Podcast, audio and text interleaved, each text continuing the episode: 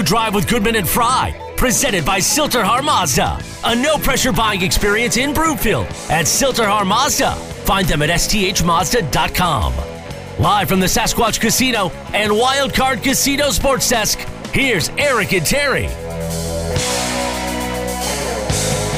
Well, Justin, you know that it's usually Eric and it's Goodman and Fry, but today we have you filling in, Justin Adams from TBS4. It's been a lot of fun. Oh, yeah. Been a lot of fun, man. We got another hour to go, so let's do this thing. Well, the problem, though, is if Ralphie 6 just burst through the door of Mile High Sports, and there was such a stirring rendition of the fight song that Ralphie is a she. It's amazing how many people don't know that. It's you know what? It's you just got to teach them. Well, we got to put weight on Ralphie, by the way. Yeah. First of all, she's really little compared to her predecessors. She eats a lot of kale salads out there, so we got to put some meat and potatoes on her. Literally, a lot of meat and potatoes. So. Well, we're on the phone with Ryan Boulding of nhl.com, Colorado Hockey Now, and the Saturday noon hockey show on Mile High Sports Radio. We're going to talk about the Avalanche. But first, Ryan, tell us about the Saturday show. Hello, yes. I may not be the better looking of the two of us, but I might be the more hockey knowledgeable of the two of us from the hockey show. What do you guys do and what do you talk about? Yeah, all hockey, NHL hockey all the time. I mean, not even just NHL. We got to talk, my national championship Pioneers and hockey at large on the hockey show. Justin. Yeah. Ryan is a snooty DU alum. Oh, come on, man. Dude, by the way, congratulations, man. I can't give you any crap when your team just won the Natty. You win that championship. Right. You know what? It's easy to talk about the Avs. I quickly do have a question about DU.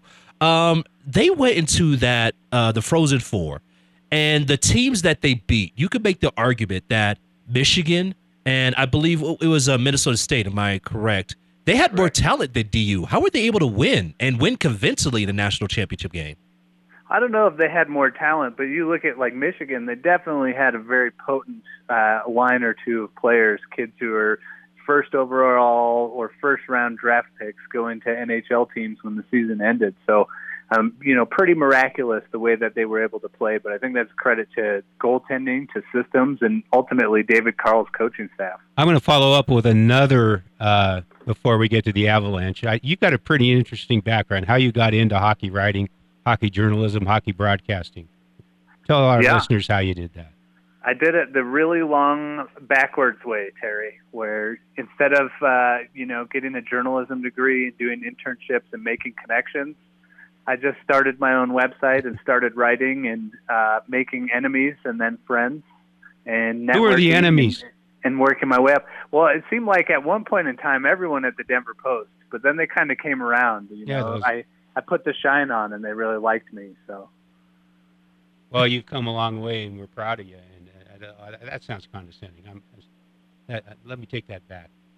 We just know how good you are and what a valued member you are of the journalism fraternity. So I appreciate that. I have come a long way. And you work for three or four different people, depending on what you count. So you're a busy man, so we appreciate the time.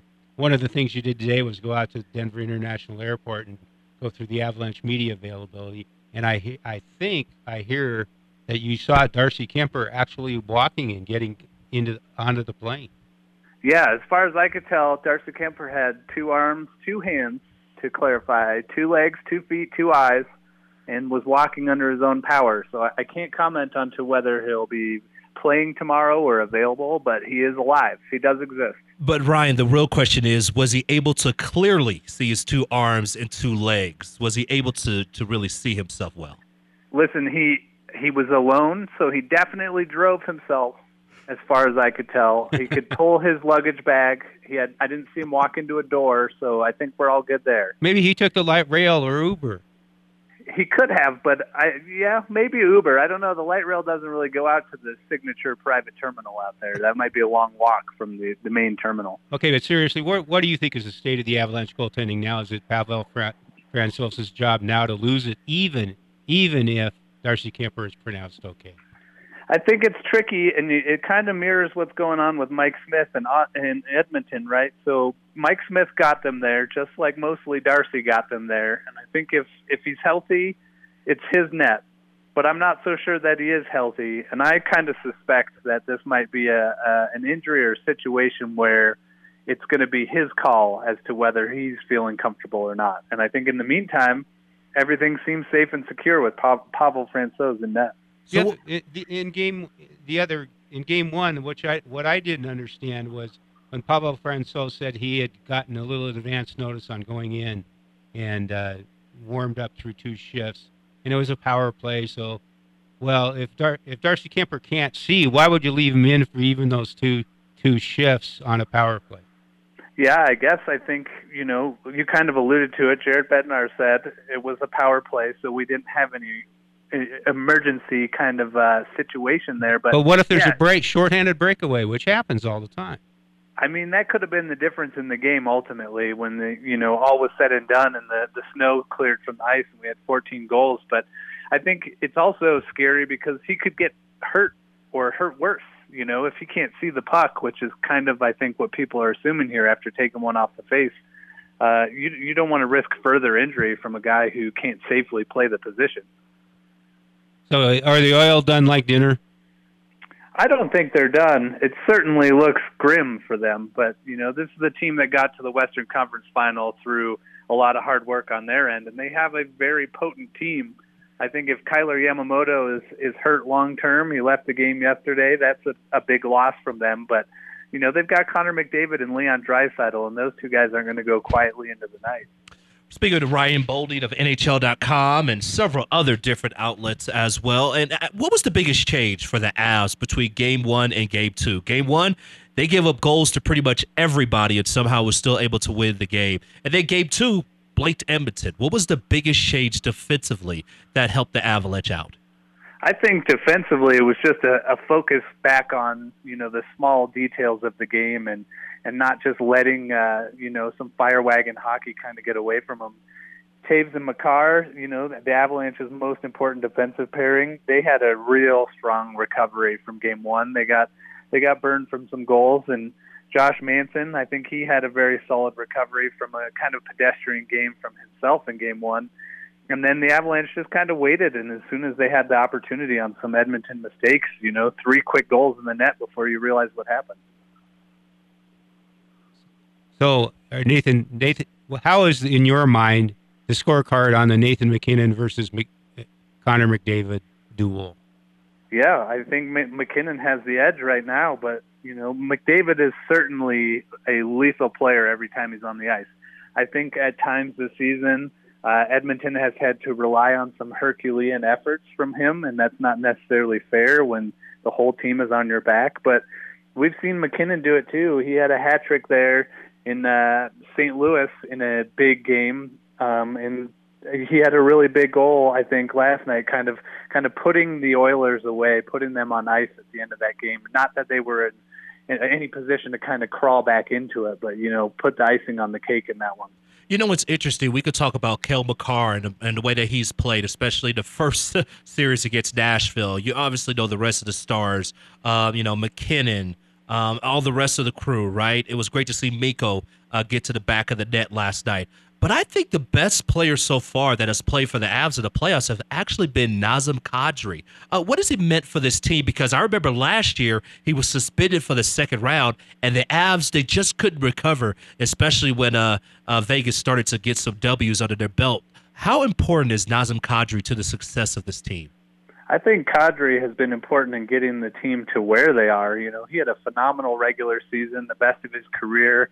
I mean, he may have outplayed himself out of Colorado with the dump trucks full of money he's going to get after the season that he had. But I actually asked Gabriel Landeskog about how important Kadri's been just in the postseason alone for this team. And he said he's been huge for the team. He's a big game player, and he's been in a very important piece.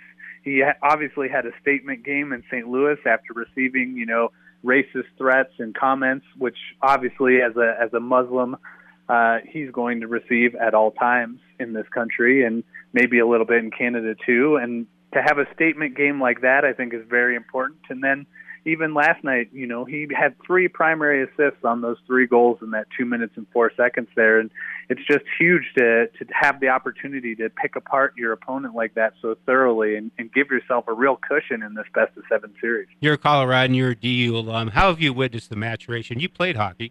How do you witness and rate the maturation of Denver and Colorado as hockey markets?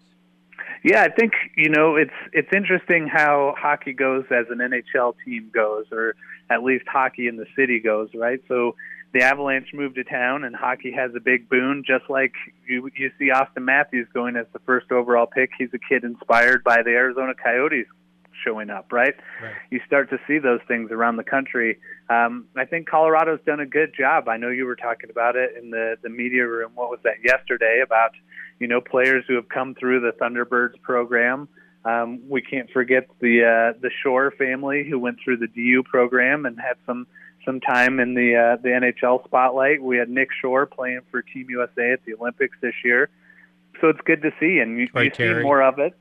I think it's a little bit unfortunate that some players kind of cap out after the Thunderbirds and have to go on to other places to really take the next step. That's what I think Colorado is missing now, is kind of that in-between. CU and CSU have to start hockey immediately. Yeah, right.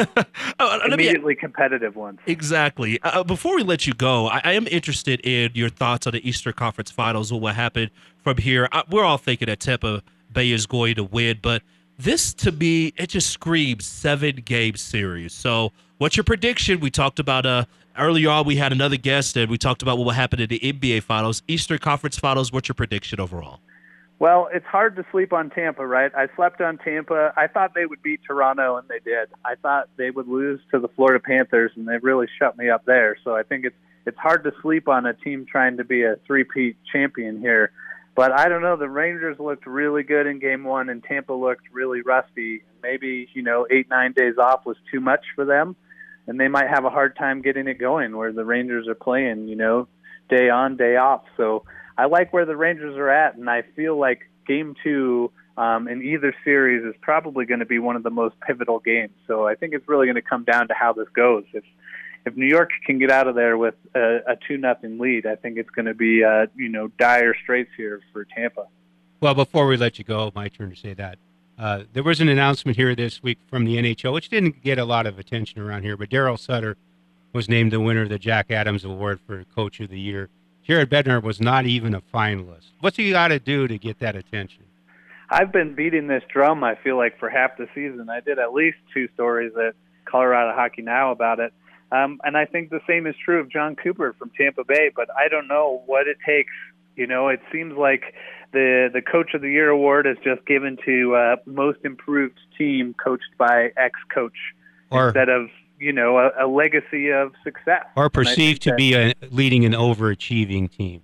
Yeah, I think what Sutter did with Calgary, you know, he not only cleaned them up defensively, but he added more than a goal per game to their stat line this season over last, and I think that's impressive. But you look at a guy like John Cooper, who is leading his team to potentially the 3rd Stanley Cup final that they have an opportunity to win. You look at Jared Bednar, he's the first coach in Avalanche history to lead the team to 5 postseason berths. I mean, this is both of these coaches have a legacy of success, and I think that when Patrick Waugh won in 2013 and then had a real bad year afterward, it kind of scared a lot of voters. And I think it should be a little bit of an adjustment, and, you know, a coach that can prove they can coach success year after year, instead of a guy coming in having one good year and that's it. That 2013-2014 season when Nathan McKinnon won the Rookie of the Year award, the Calder Trophy, I think we all kind of forget about that sometimes because of the idea that we thought the Avalanche had arrived. We thought they were going to keep piling up those points. They went from 112 to 48. So they've really been over a couple of years, of course. But they've really rebuilt since then, and that's probably something we don't talk enough about, kind of the rebuild from the awful period, the 48-point season. Yeah, and I think when you look at Joe Sakic and where he is in the let's say the Mount Rushmore of Denver general managers, there are missteps in there too. He's had a real good legacy here lately, but You know, he added Sean Matthias and Mikhail Bodker as rentals one year. Yeah, exactly. Two guys who didn't do much were rentals on their way out of town, and, you know, it cost the team to give up assets for those guys at that period of time when they weren't ready. So things have gone well now, but, I mean, look at the consistency of this team and how they've grown together, and just, you know, the firepower and the depth pieces that have been added. He certainly, I think, deserves kudos for that. So what are you doing on the hockey show tomorrow at noon? Well, now I got to throw out my whole show because we talked about everything. So I guess it's going to depend on what the Rangers do. Well, you know what you can do tomorrow. I realize you're a busy guy, so you weren't paying attention when we were doing earlier in the show. But Justin sang the CU fight song. So now is your parting shot. You have to sing the DU fight song. Do you even know the DU fight song? It comes in waves. I feel like this big swell of collegiate pride when the Frozen Four is on, and I learn the fight song all over again, and then it kind of leaks out of my brain as the Stanley Cup playoffs go on. Well, thanks, Ryan. It's been a pleasure. We'll have you back. Hey, this will be it all, brother. Thanks for having me, guys. So when we come back, we're going to talk about the Celtics-Warriors Game 1 and where they go from there, and there was a surprising star in Game 1. Here's a hint. He's a buff. Oh, no kidding. Yes, sir. We'll be right back. Ocean lady, soothing to every raging wave that comes. Green-eyed lady, passions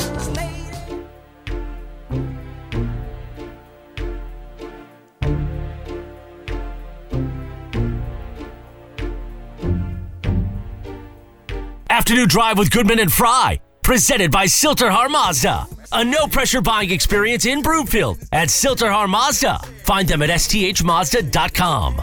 Live from the Sasquatch Casino and Wild Card Casino Sports Desk, here's Eric and Terry. I'm Terry. Afternoon Drive with Goodman and Fry today is Terry Fry and Justin Adams of News 4. And you can reach us through the Rocky Mountain Forest Products Twitter feed at Justin Adams TV. And at T-Fry, T-F-R-E-I. Time now for The Buzz. The Buzz is presented by Rocky Mountain Forest Products, where they specialize in wholesale lumber to the public. Go to Rocky Mountain Forest Products in Wheat Ridge, or go to rmfp.com. Are you going to sing again if I mention CU? No, I won't sing again if you mention CU, but there was a song from the 99 to the 2000s I might sing if you bring it up again, but no. A school in Boulder has a former standout basketball player come off the bench to score 21 points as the Celtics came from behind on the road to knock off the Warriors 120-108 in Game 1 of the NBA Finals last night.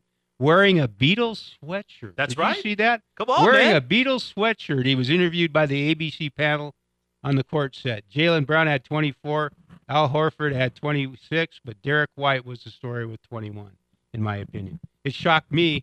Both the result and White's performance shocked me. Did it shock you? Well, it shocked me. Another thing that shocked me is that this seat just really made me shrink. We have to get that taken care of at the break. But no, it did shock me. It shocked me the way that things happen, especially in the fourth quarter. We're talking about a team in Boston. They were down by 14 points. But a great article by Chris Haynes, he writes for Yahoo Sports, and there was just a speech from Boston's head coach. And the speech was, you guys Udoka. Udoka. And he was saying, you guys are playing soft. Like, you guys are played soft. And immediately from there, you talk about a team that turns it around, outscores Golden State 40-16 in the fourth quarter. That is ridiculous. And we're talking about the Golden State Warriors. You don't do that, at all home. Over. No, I mean, it was just crazy to see what happened there. And I tell you, Terry, we've seen hockey change, right? Yeah. You've been covering hockey for years. We have seen the game change. I did cover the NBA for about 10 years. Well, but that's another deal, right? Yeah. So you know about the NBA. Now, what years did you cover the NBA? I'm going to say 82 to 94-ish. Yeah, so you saw the time where you still had the running gun, obviously, with the Showtime Lakers. Yeah. But you still could guide a team with, like, hand-checking rules and different things like that. I can picture it. The game has changed dramatically where there's positionless basketball, and what Boston has is they have guys 1 through 5 that could go and guard anybody. I mean, Peyton Pritchard, who's a guy who came from Oregon. Oregon Fighting Ducks. Oregon Ducks. And he was not a guy when he left Oregon that was a defender. Just to call what he is. But Ime Udoka gave him a chance, and when he was scoring and playing well, he left him in the game. Left him in, and look, and he's making plays. And then you talk about a coach being adaptive. Gee whiz. Shocker, right? But then you see Peyton Pritchard making plays, making defensive plays. Derek White with 21 points, hitting about 5 3-pointers, right? I mean, it was just great to see what Boston was able to do. And it's the main reason why I'm picking the Celtics at 6. I picked the Celtics at 6 beforehand, and I think Golden State's in a lot of trouble. I really do. I don't. I think Golden State's still going to win this series either in 5 or 6 games. Really? Yeah, I do. Hey, do you know Ime Udoka's background? I know that he's Nia Long. Well, he was Udoka there. Well, he went to Jefferson High School in Portland. Did he? Okay. Yeah, and bounced around as a collegiate player. Ended up back at Portland State. Okay. To star in that program. So he's an Oregonian who's kind of bounced around too. You know, it's interesting to see just how Boston has changed everything. Brad Stevens, right? Last year he was coaching. Then he went to the front office. And just how they immediately, like Danny Ainge, he was a part of everything with Boston. He's now with the Utah Jazz. And just how they made a couple of quick moves. And before you know it, they're in the NBA Finals. Where the heck did Derek White went to Legend High School? Dude! And he wasn't really heavily recruited or anything. He ended up at UCCS. No. He ended up at Johnson & Wales at first, NAIA with Jeff Culver when he was there. So how'd that go? It is so weird. How did he end up with the Celtics? It is so weird how... We only have a few minutes. Well, I'll try to give you the Cliff Notes version. Long and short of it, goes from Johnson & Wales to UCCS, Colorado Springs. That's RMAC school. Shout out to the Mountain Lions, by the way. Plays for Jeff Culver. They win a couple of RMAC championships. Then Derek White decides to go from there, goes to CU, has to sit out a year. As he's sitting out that 1 year, it's pretty clear that he's the best player on the team, but we're talking about guys who are nationally recruited, right? Mm-hmm. He finally gets his opportunity to play, and he is that guy day one for the Buffs. You mean if you wandered into the CU Event Center and watched practice, you'd go, who the hell is that guy? Exactly. Like, I see all these other guys, but who is him? And that's Derek White. Derek White goes into the first round, goes to the San Antonio Spurs, spends a couple of years in the G League, and is able to blossom as a player. And he really got one of his best games was against the Denver Nuggets in the playoffs in 2019. Had a huge dunk in the face of Paul Millsap, had 30-plus points in Game 3 against the Nuggets, developed himself as a really good defender, and he started to have that three-point shot. So when he was traded from the San Antonio Spurs to the Boston Celtics, it was just that added icing on top of that big type of cake that they already have with Boston to have another 3-and-D guy off the bench that's able to score and able to go and guard whoever on the floor. And look, if you're going to beat a team like Golden State, you need as many players like that as possible, and that's what Boston has. I don't think the Warriors are in trouble, but I think it's good for the series. That's great. Boston won the first game on the road. Yeah. I like it when somebody wins on the road early in the series, so you know it's not going to be a home-and-home exchange. Yeah, especially the way that Boston did it. I mean, 40-16. I don't remember the last time a team with Stephen Curry on the roster, a team with Klay Thompson, Draymond Green, was held to 16 points in a quarter. I don't remember that, especially in the fourth quarter. In the finals, at home, you never see that, but that's what Boston did, and it's going to be a lot of fun, to say the least. Did he ever answer? I don't know. I saw him on the set. Did he ever answer why he was wearing a Beatles sweatshirt and who's his favorite Beatle? I don't know. I didn't hear that. That's a great question, though. We got to find that out, man. We need to get our crack staff out there and figure out what's going on. That'd be something interesting to take a look at. Well, it'll be fun to follow that series the rest of the way. Oh, yeah. They're one series ahead of the NHL. Yeah. So that's the other thing about the Avalanche. If they advance to the Stanley Cup Finals, they basically have the national sporting stage to themselves. Which is the best thing to see because, let's be honest, do we really want to talk about the Colorado Rockies? Do we really want to do that? Yeah. No, come on, man. Nobody wants to talk about the Rockies, man. They're good hot dogs. Well, there are good hot dogs out there. Those Todd Helton Brendan dogs. Rodgers is tearing it up. Man, he had 3 home runs, had a walk-off against the Marlins. Now, about their pitching, Justin. Yeah, it's garbage. Okay. Yeah, it's trash. It's trash. It's so bad you don't even want to recycle it. If you were at a landfill, that's what the Rockies pitching staff is right now. It's not good. It's not the hitter's fault. No. You have to have some good pitching, though, and they don't have that right now. Well, now that we've ticked everybody off there, when we come back, it'll be what's trending. She's got to have it. Baby, you're a perfect 10. I want to get in. Can I get down so I can win? I like the way you work it. No diggity. I got to bag it up.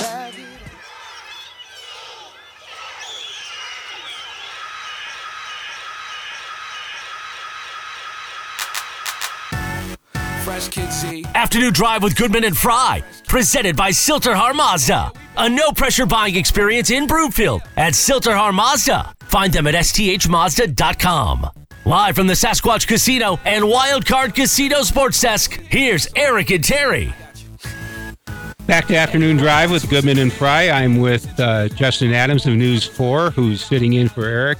Eric is working a fundraising auction for the athletic department at MSU Denver, a worthy cause, and he'll be back on Monday. Time now for the buzz. Time now for what's trending. What's Trending is presented by Low T99.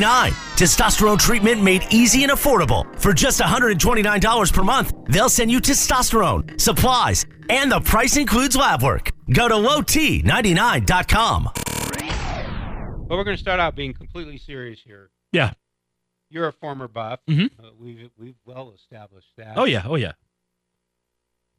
Should we be concerned with Carl Durrell's CU football program now? He got off to that tremendously surprising and praiseworthy 4-2 record in 2020. He did a terrific job, I thought, that year to a 4-8 record in 2021. But what really is eye-catching and something to worry about, in my opinion, is the rush of players, including star players, and Jarek Broussard, for example, to bail out through the transfer portal. Now, we're looking at it the one way. We're looking at the guys leaving instead of the guys coming in. So I suppose there's somewhat of a balancing formula there. But is that typical of the college game now, or is it more than that and we should be concerned? I think it's initially you should be concerned because – you know, a lot of these guys, let's call it what it is, left for NIL deals, right? Jarek Broussard, or you also had Jerry Rice's kid as well, Brendan, who left, Brendan Rice. So, yeah, went to USC.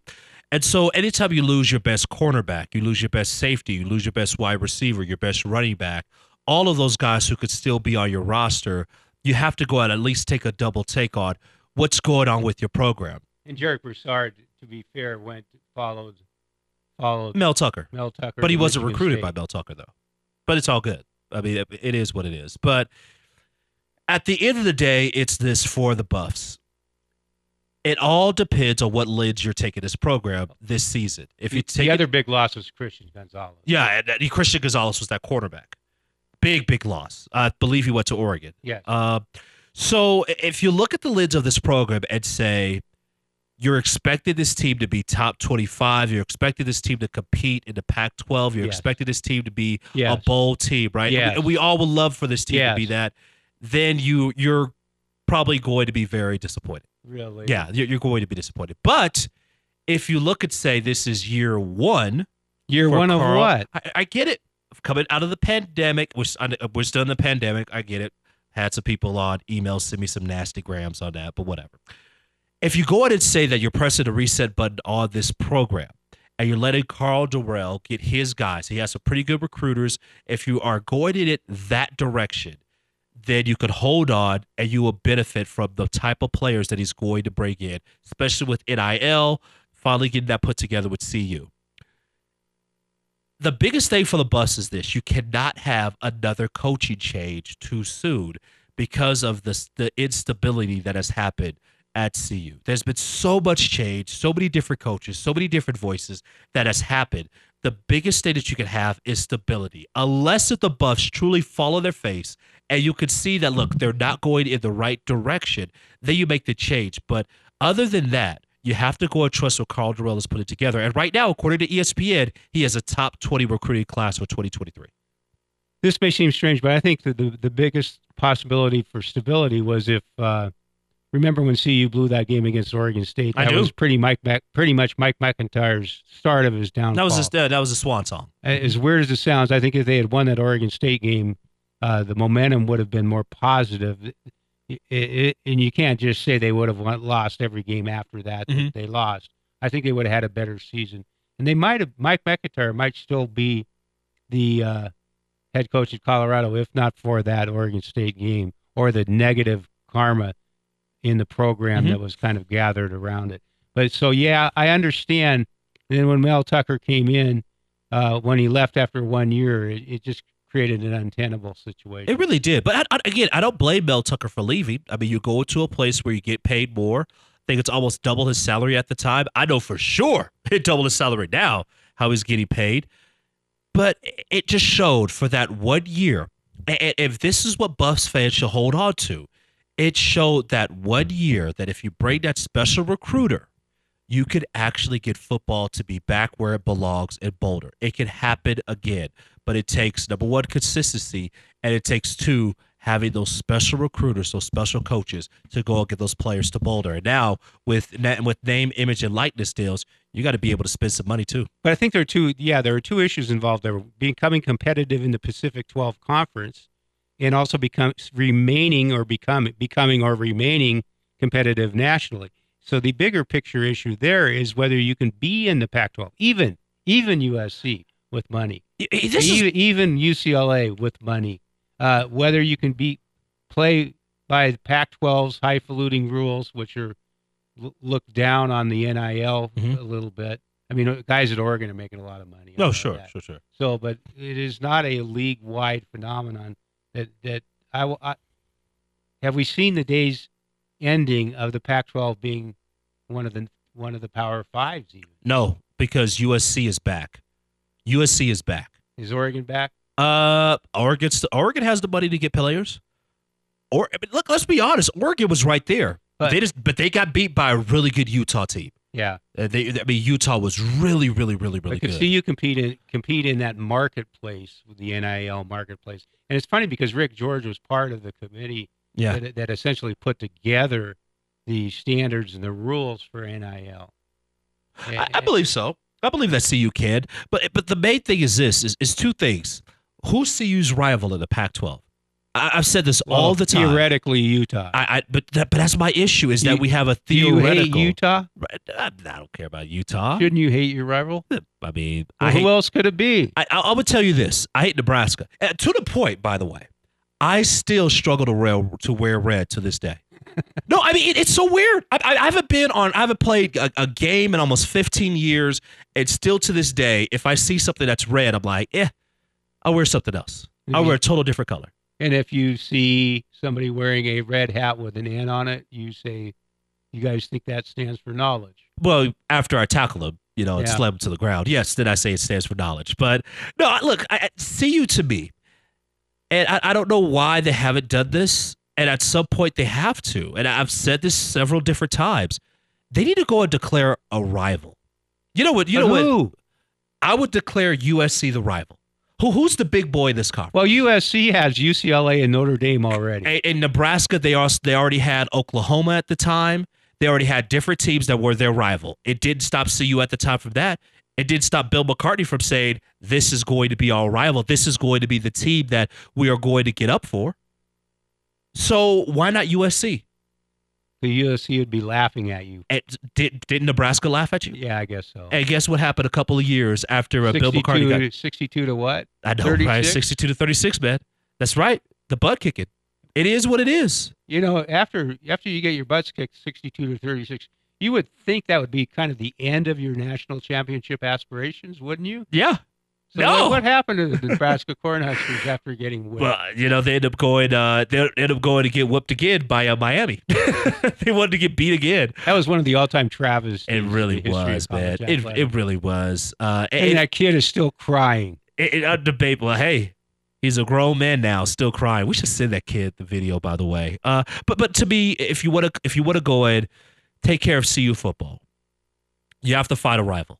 And you have to go and declare a rival. And for me, what I would do if I was Carl Durrell is I would say, USC, you are our rival. And I will also say, here's another thing, UCLA, your arrival too. Two different things are two major reasons why.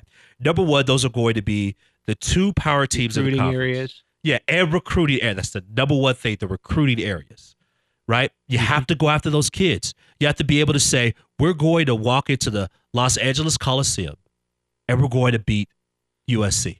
But we need your help in order to get it done. Isn't that what Bill McCartney did? Well, here's a bit more important thought. You have to beat your rival. Yeah, well. So, like, who's the worst team in Division I football? New Mexico State? I say, you're our rival. Yeah, you're our rival. New Mexico State. We win every year. We get up for the guys to be able to beat them in the first quarter. Or how about or the Citadel?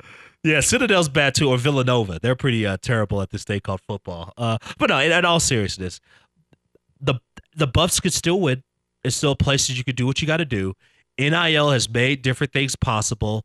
Ryan Day, who's the head coach with Oregon State, he said pretty much you need $13 million a year in order to go and get the best players and to keep the best talent. Well, guess what? Find that $13 million, get those players, and keep it moving. What do you do if you're at Washington State? That's the one I always look at. Not just Washington State, but the schools, the types of Washington State. How do they survive? Go and find that money.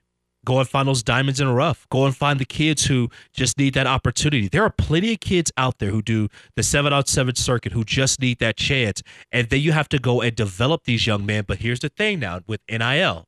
You have to develop them and keep them.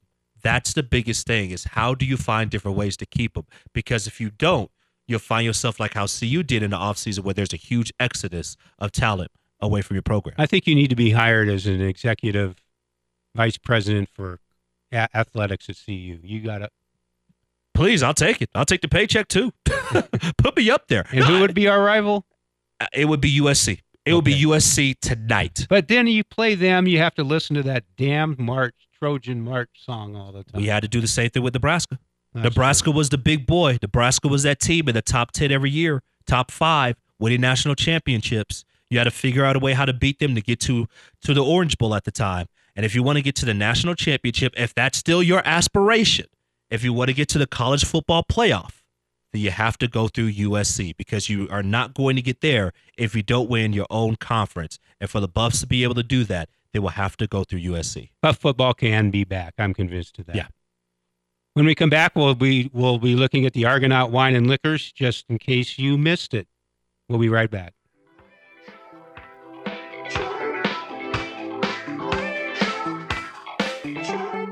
Panic on the brain, world has gone insane. Things are...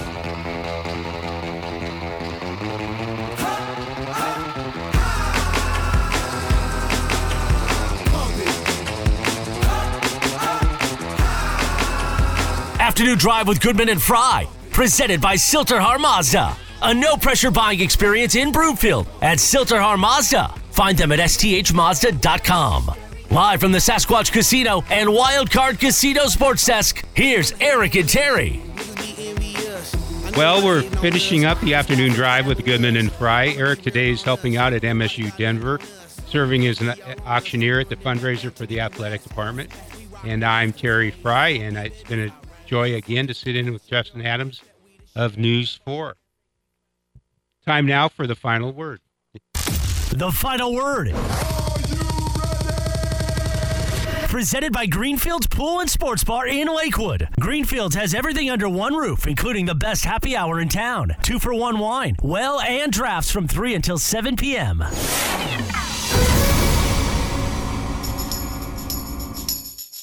Just in case you missed it, is presented by Argonaut Wine and Liquor. You need to see why Westward named it the best liquor store in Denver 5 years running, or order online at argonautliquor.com. Just in case you missed it, Nike founder Phil Knight made an offer of over $2 billion to purchase the Portland Trail Blazers from the Paul Allen Trust. Team representatives responded, quote, "The team remains not for sale," end quote. With Nike's headquarters and Knight's alma mater, the University of Oregon, both in the state, his ties to the local market run deep. Do you think that eventually Phil Knight will own the NBA's Portland franchise? I don't know the state of the thinking of the Paul Allen estate. His sister Jody is involved heavily, but Phil Knight is a natural owner for that franchise, given that the world headquarters for Nike is in Beaverton, and also that he is a University of Oregon alum and is heavily involved in, obviously, sports across the board. I would not be surprised if it happens. It's really a natural, but it apparently isn't going to happen now. Offer $3 billion and get ready to move on in. That's what I would say, okay? You have all that money. Maybe Rob Walton wants that team, too. Yeah, he needs it. Shoot, you know what? I'll go buy some more shoes right now. Come on, let's help out, man. You know, Phil, this is Justin talking to you, Phil. I'll buy some more sneakers for you. We could both own the Portland Trail Blazers. Well, I've told you that Phil Knight was aligned with famous Oregon track coach Bill Bowerman and Jeff Hollister and kind of the original company, Blue Ribbon Sports, which preceded Nike. And when my father was coaching at the University of Oregon, they were looking for original investors. Yeah. He passed. Oh. So you could have bought the Portland Trail Blazers. Yeah, I could be buying. We'd be saying, Terry Fry is rumored to be interested in buying the Portland Trail Blazers. Helen and I lived on a cul-de-sac in Beaverton when I was at the Oregonian. That was Helen and me and everybody from Nike. We were very close to the world headquarters. Man, could have had it. And I also remember, I'm getting off track here, excuse me, when the Blazers were in the NBA Finals, Howard Schlusser, who was a famous agent at the time, but nobody knew that he was also an executive in Nike, calls me up and he says, Terry, do you think if in the NBA Finals, this was the Detroit series in 1990, Detroit-Portland, he says, do you think if the Blazers are in the finals and we threw a party at Nike, the media would come? I said, free swag, all that stuff. You dig, right? And I think that started a tradition of parties at NBA Finals ever since. I like it. Just in case you missed it, we had Ryan Blackburn on earlier to talk about Josh Kroenke's press conference, mainly discussing the Nuggets, but there were some Avalanche questions in there as well. One that we didn't touch on with Ryan had to do with the losses of the Avalanche, as they are apparently, according to Josh Kroenke, an 8-figure loss on the Avalanche, the team itself in the red. What do you make of that? How much is the team worth? I understand saying that, and I'm sure he was sincere, and I get it. But the fact of the matter is, we're seeing even in the involvement with this Broncos sale that the big issue is how much do you get for it when you sell. The reality is that could be true, right? That you are losing $8 million or whatever the figure is, right? It's not exactly eight. We talk about eight figures. But we will say this is that you have a team that is getting a lot of national pub, and they have an opportunity to win the Stanley Cup final. So you would hope that even if you are losing a little bit of money. 8 figures would be like $10 million. Yeah, well, you take the 10 and million and keep moving. As of 2021, franchise had an estimated value of $630 million US dollars. You know what? If it really hurts that much, you could give me $10 million and I'll figure it out. You know, the other thing involved here is that I really seriously did hear that somebody apparently asked Josh about the Nuggets being the redheaded stepchild, which is in poor taste. And probably not factual, but I heard that somebody asked that. But the perception, Josh Kroenke's a basketball guy. He does get involved in the basketball decisions. Josh Kroenke points to Joe Sakic and says, ask him. I asked him what his philosophy was in unrestricted free agency in the NHL, and he said, go ask Joe. So the difference in operation with the two franchises is rather stark. But it does show this. One team is 2 wins away from the Stanley Cup final. And to be honest, the next time you and I talk together, we could be looking at the Colorado Avalanche being in the Stanley Cup final for the first time since 2001. If they were in New York, are we all going to go? Danny, do you want to go to New York? Let's do it. I don't think I can go. I have to be here and run the show. Danny. Have Mile High Sports pay for it. I've seen the evaluation. They can't pay for me to go. I have to be here and run the show. We can do the show live from Times Square. Yeah, we can. Don't you think? Let's do it. Maybe go to a Broadway show. Yeah. Actually, we should do it at a Broadway show. That's what we should do. What's going on? That would be fun. Yeah. And that it's been fun today, Justin, and I hope we're going to do it again soon. Yes, sir. And thank you, Danny. And we're going to sign off. Thanks, everybody. Thanks for listening. God bless.